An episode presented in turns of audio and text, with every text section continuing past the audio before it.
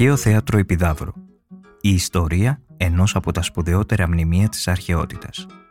Είμαι ο Γιάννης Πανταζόπουλος και αυτό είναι ένα αφιέρωμα για το lifeo.gr. Για να μας ακούτε, μπορείτε να μας ακολουθείτε στα Google Podcast, στο Spotify και στα Apple Podcast. Είναι τα podcast της Lifeo.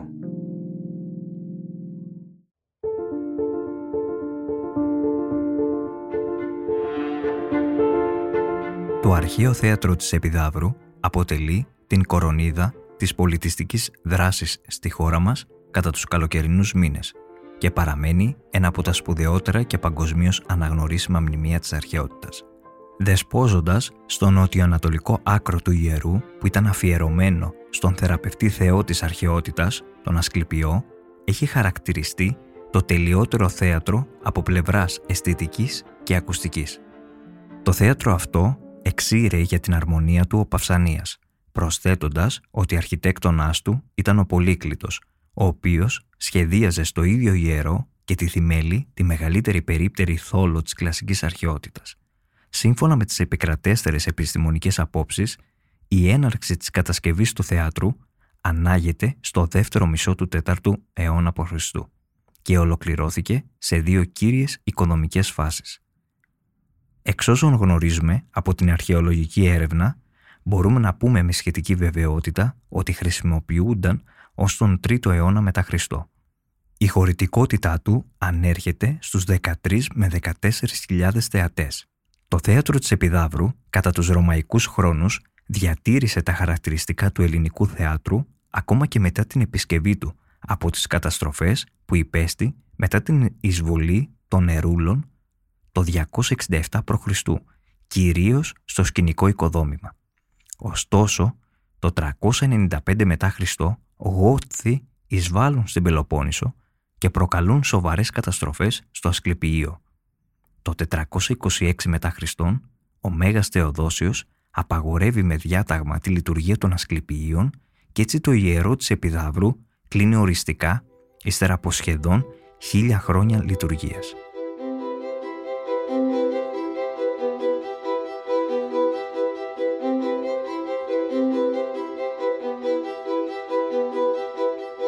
Στη συνέχεια, φυσικές καταστροφές και ανθρώπινες επεμβάσεις εντείνουν την εγκατάλειψη του χώρου, ειδικά μετά από μεγάλους σεισμούς που χρονολογούνται στο 522 και 551 μετά Χριστόν. Στο μνημείο αυτό τελούνταν μουσικοί και δραματικοί αγώνες, μέρος της λατρείας του Ασκληπιού. Στόχος τους ήταν η δημιουργία ψυχικής ανάτασης ως μέσο θεραπείας. Τα αρχαία θέατρα είναι χαρακτηριστικά δημιουργήματα των κορυφαίων στιγμών της αρχαίας ελληνικής αρχιτεκτονικής. Στη συντριπτική τους πλειονότητα είναι κτισμένα στην πλαγιά κάποιου λόφου, ώστε η κλίση του εδάφους να ευνοεί την αμφιθεατρική διαμόρφωση του χώρου.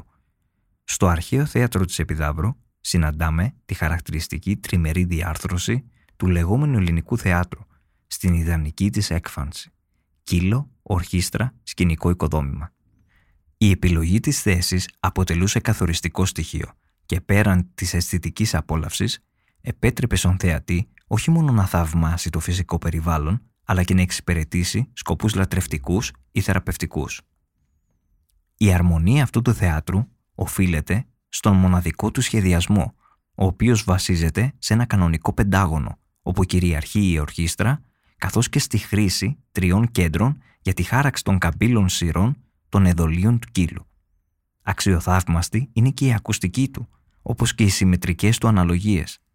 Τα δύο του διαζώματα χωρίζονται σε 13 κλίμακες και 12 κερκίδες το κάτω, που φέρει 34 σειρές εδωλίων, και σε 23 κλίμακες και 22 κερκίδες το άνω, που φέρει 21 σειρές εδωλίων. Το σκηνικό οικοδόμημα αποτελούνταν από μεγάλη αίθουσα και δύο τετράγωνα δωμάτια εκατέρωθεν αυτής, η πρόσωψη του προσκυνείου είχε 14 πεσούς ημικίονες. Στο επισκήνιο οδηγούσαν δύο αναβάθρες, ενώ το μνημείο διέθετε μνημειώδεις διπλές πύλες στις παρόδους του.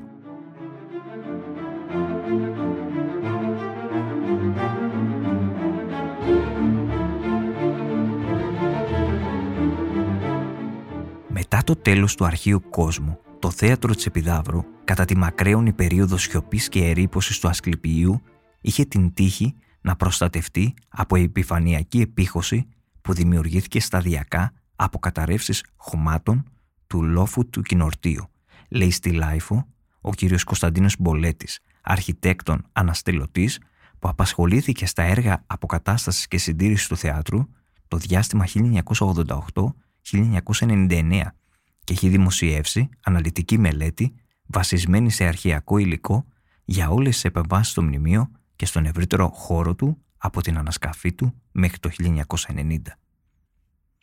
Η πρώτη συστηματική ανασκαφή στο θέατρο ξεκίνησε το 1881 από την Αρχαιολογική Εταιρεία και τη διεύθυνση του αρχαιολόγου Παναγί Καβαδία. Ο ίδιος είχε επισημάνει στις πρώτες του δημοσιεύσεις ότι οι εργασίες που εκτελούσε στο περίφημο θέατρο δεν συνιστούσαν απλό καθαρισμό, αλλά πραγματική αρχαιολογική ανασκαφή. Όλος ο χώρος ήταν πυκνά δασωμένος και δύσβατος, με αποτέλεσμα να συναντήσει πολλές δυσκολίες στην πορεία του προς την κορυφή του. Επίσης, χώματα και βράχοι είχαν συσσωρευτεί κατά μήκος πλαγιάς. Επίτα από χρόνια σκληρής εργασίας, οι ανασκαφές του Γαβαδία έφεραν στο φως ένα επιβλητικό, σχεδόν ανέπαφο θέατρο. Η ανακάλυψή του είναι σημαντική τόσο για την επιστήμη της αρχαιολογίας όσο και για την αρχιτεκτονική. Η συμμετοχή της τοπικής κοινωνίας στη διεξαγωγή του ανασκαφικού προγράμματος στο Ασκληπιείο ήταν εξίσου κομβική, αφού οι κάτοικοι του Λιγουριού παραχώρησαν τα κτήματά τους στα οποία βρίσκονταν τα αρχαία μνημεία, με αντάλλαγμα την κατασκευή της οδού που θα συνέδεε το ιερό με τον ναύπλιο, ώστε να γίνει δημοσία δαπάνη. Παρότι το σκηνικό οικοδόμημα βρέθηκε σε κατάσταση χαμηλού ερυπείου, το κύλο αποκαλύφθηκε σε καλή κατάσταση, με μόνη φθορά τα γκρεμισμένα αναλύματα. Το κύλο του θεάτρου ήρθε στο φως με το λίθινο υλικό του διατηρημένο σε σχετικά καλή κατάσταση, με εξαίρεση τις ακραίες κερκίδες και τους αναλυματικούς τείχους, η σταδιακή αποδόμηση των οποίων είναι μία από τις χαρακτηριστικότερες αιτίες καταστροφής των αρχαίων θεάτρων, λέει ο Κωνσταντίνος Μπολέτης και συμπληρώνει. Η πρώτη σκέψη του Συμβουλίου της Αρχαιολογικής Εταιρείας για την παρουσίαση στο μνημείο δραματικών παραστάσεων χρονολογείται το 1900 στο πλαίσιο των εορτών για την αποκάλυψη του Ανδριάντα του Θεόδωρου Κολοκοτρώνη στον Ναύπλιο.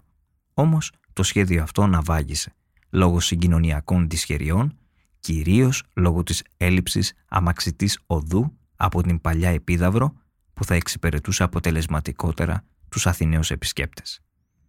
Αξίζει επίσης να σημειωθεί ότι τα χαρακτηριστικά πεύκα του Ασκληπίου προέρχονταν κατά μαρτυρία παλιών λιγουριωτών από τη θέση Αϊγιώργης Λιγουριού και φυτεύτηκαν στο Ασκληπείο με πρωτοβουλία του Παναγί Καβαδία με στόχο να σηματοδοτήσουν και να διαχωρίσουν την περιοχή του τότε απερίφρακτου αρχαιολογικού χώρου από τους παράπλευρους ελαιώνες των κατοίκων της περιοχής.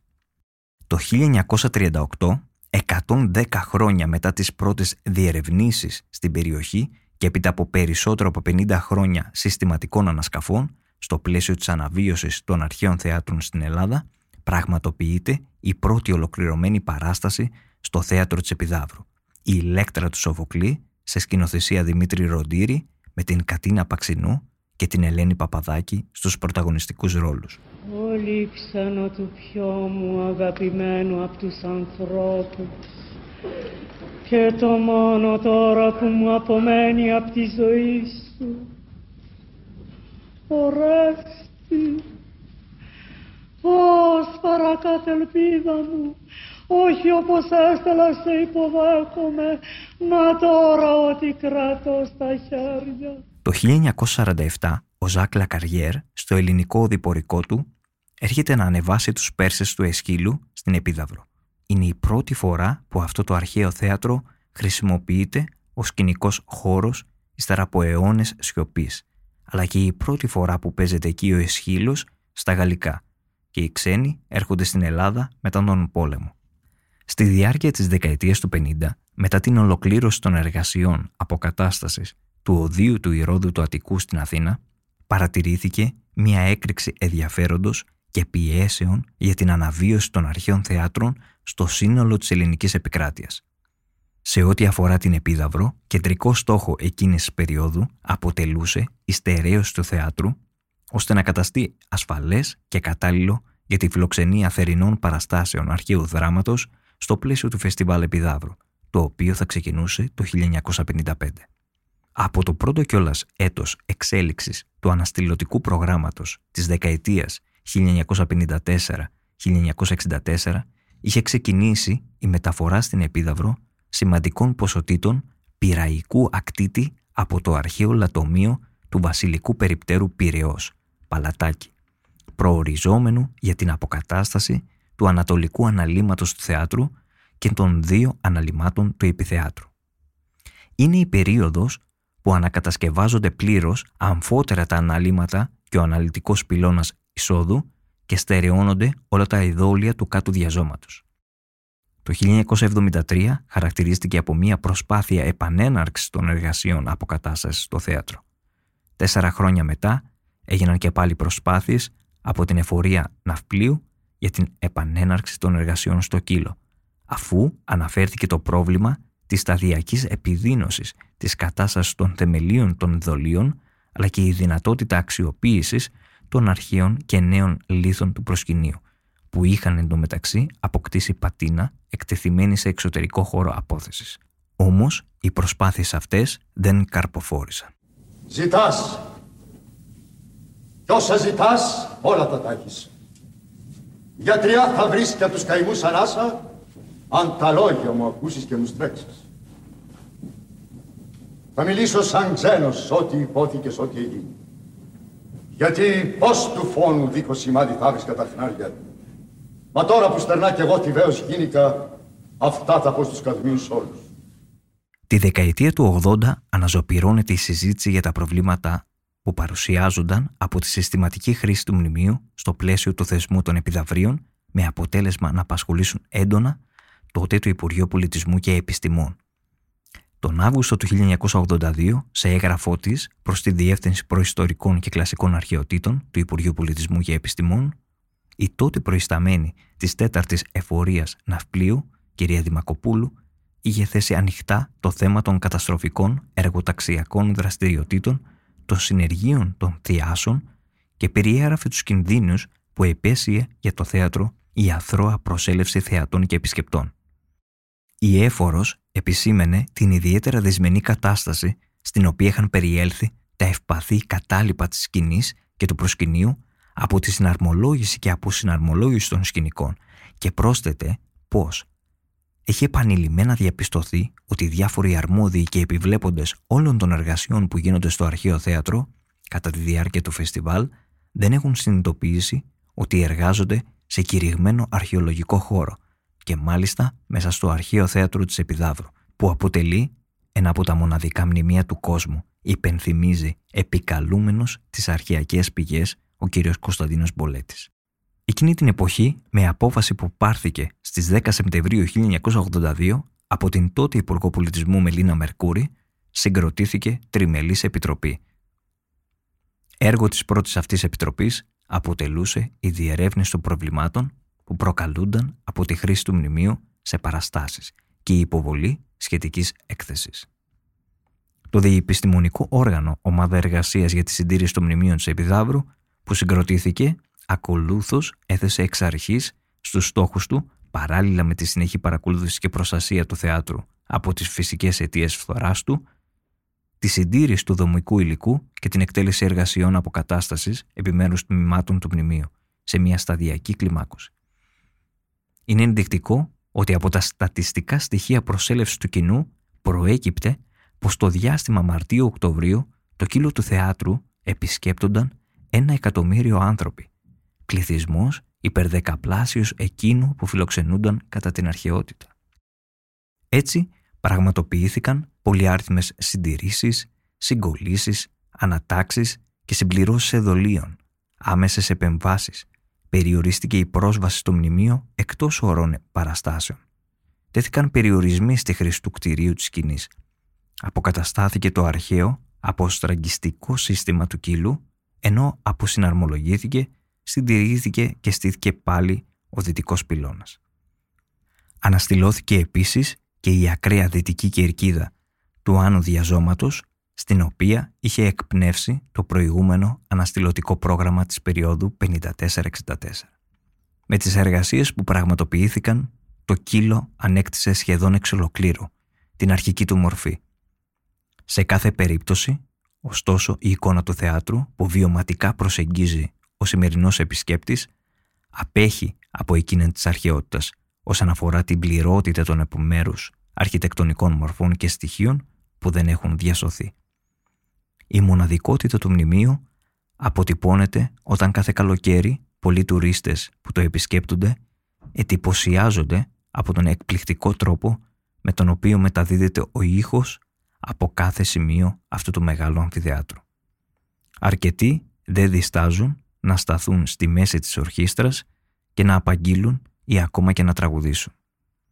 Η ξεχωριστή ακουστική του οφείλεται σε πολλούς παράγοντες, αλλά κυρίως στον απόλυτα συμμετρικό σχεδιασμό και στην κλίση του κύλου που ενισχύουν την αντανάκλαση των ήχων. Επιπρόσθετα, πέριξ του θεάτρου επικρατεί απόλυτη ησυχία, η οποία συμβάλλει καταλητικά στο τέλειο ακουστικό αποτέλεσμα. Στο περίφημο αυτό δημιούργημα, η ερμηνεία, η σκηνοθεσία, η μετάφραση, η μουσική, ο χορός, η σκηνογραφία και η ενδυματολογία απέκτησαν ξεχωριστό νόημα και περιεχόμενο. Ταυτόχρονα, στο πέρασμα των ετών, έχουν διεξαχθεί πάμπολες ιστορικές παραστάσεις, στις οποίες έχουν πρωταγωνιστήσει ορισμένοι από τους μεγαλύτερους Έλληνες και ξένους ηθοποιούς. Εννοείται ότι ανάμεσα στις πιο διάσημες παραστάσεις συγκαταλέγονται εκείνη της Νόρμα του Μπελίνη που παρουσίασε η Εθνική Λυρική Σκηνή το 1960 με πρωταγωνίστρια τη Μαρία Κάλλας και έναν χρόνο μετά η Μύδια του Κερουμπίνη με την ίδια κορυφαία Ελληνίδα υψήφωνο σε σκηνοθεσία Λέξη Μινωτή και σκηνικά κοστούμια του Γιάννη Τσαρούχη. Το αρχαίο θέατρο της Επιδαύρου εξακολουθεί να βρίσκεται στο επίκεντρο του πολιτισμού και της τέχνης. Σήμερα παραμένει ένα αξεπέραστο αρχιτεκτονικό και πολιτιστικό μνημείο της παγκόσμιας κληρονομιάς και κάθε χρόνο αποτελεί πόλο έλξης για χιλιάδες επισκέπτες που απολαμβάνουν την αρχιτεκτονική του, την ασύγκριτη ακουστική του, αλλά και την αρμονική του συνύπαρξη με το ευρύτερο φυσικό περιβάλλον. Ας δούμε λοιπόν τι έγραφε ο Ζακ Λακαριέρ στο βιβλίο του «Το ελληνικό καλοκαίρι».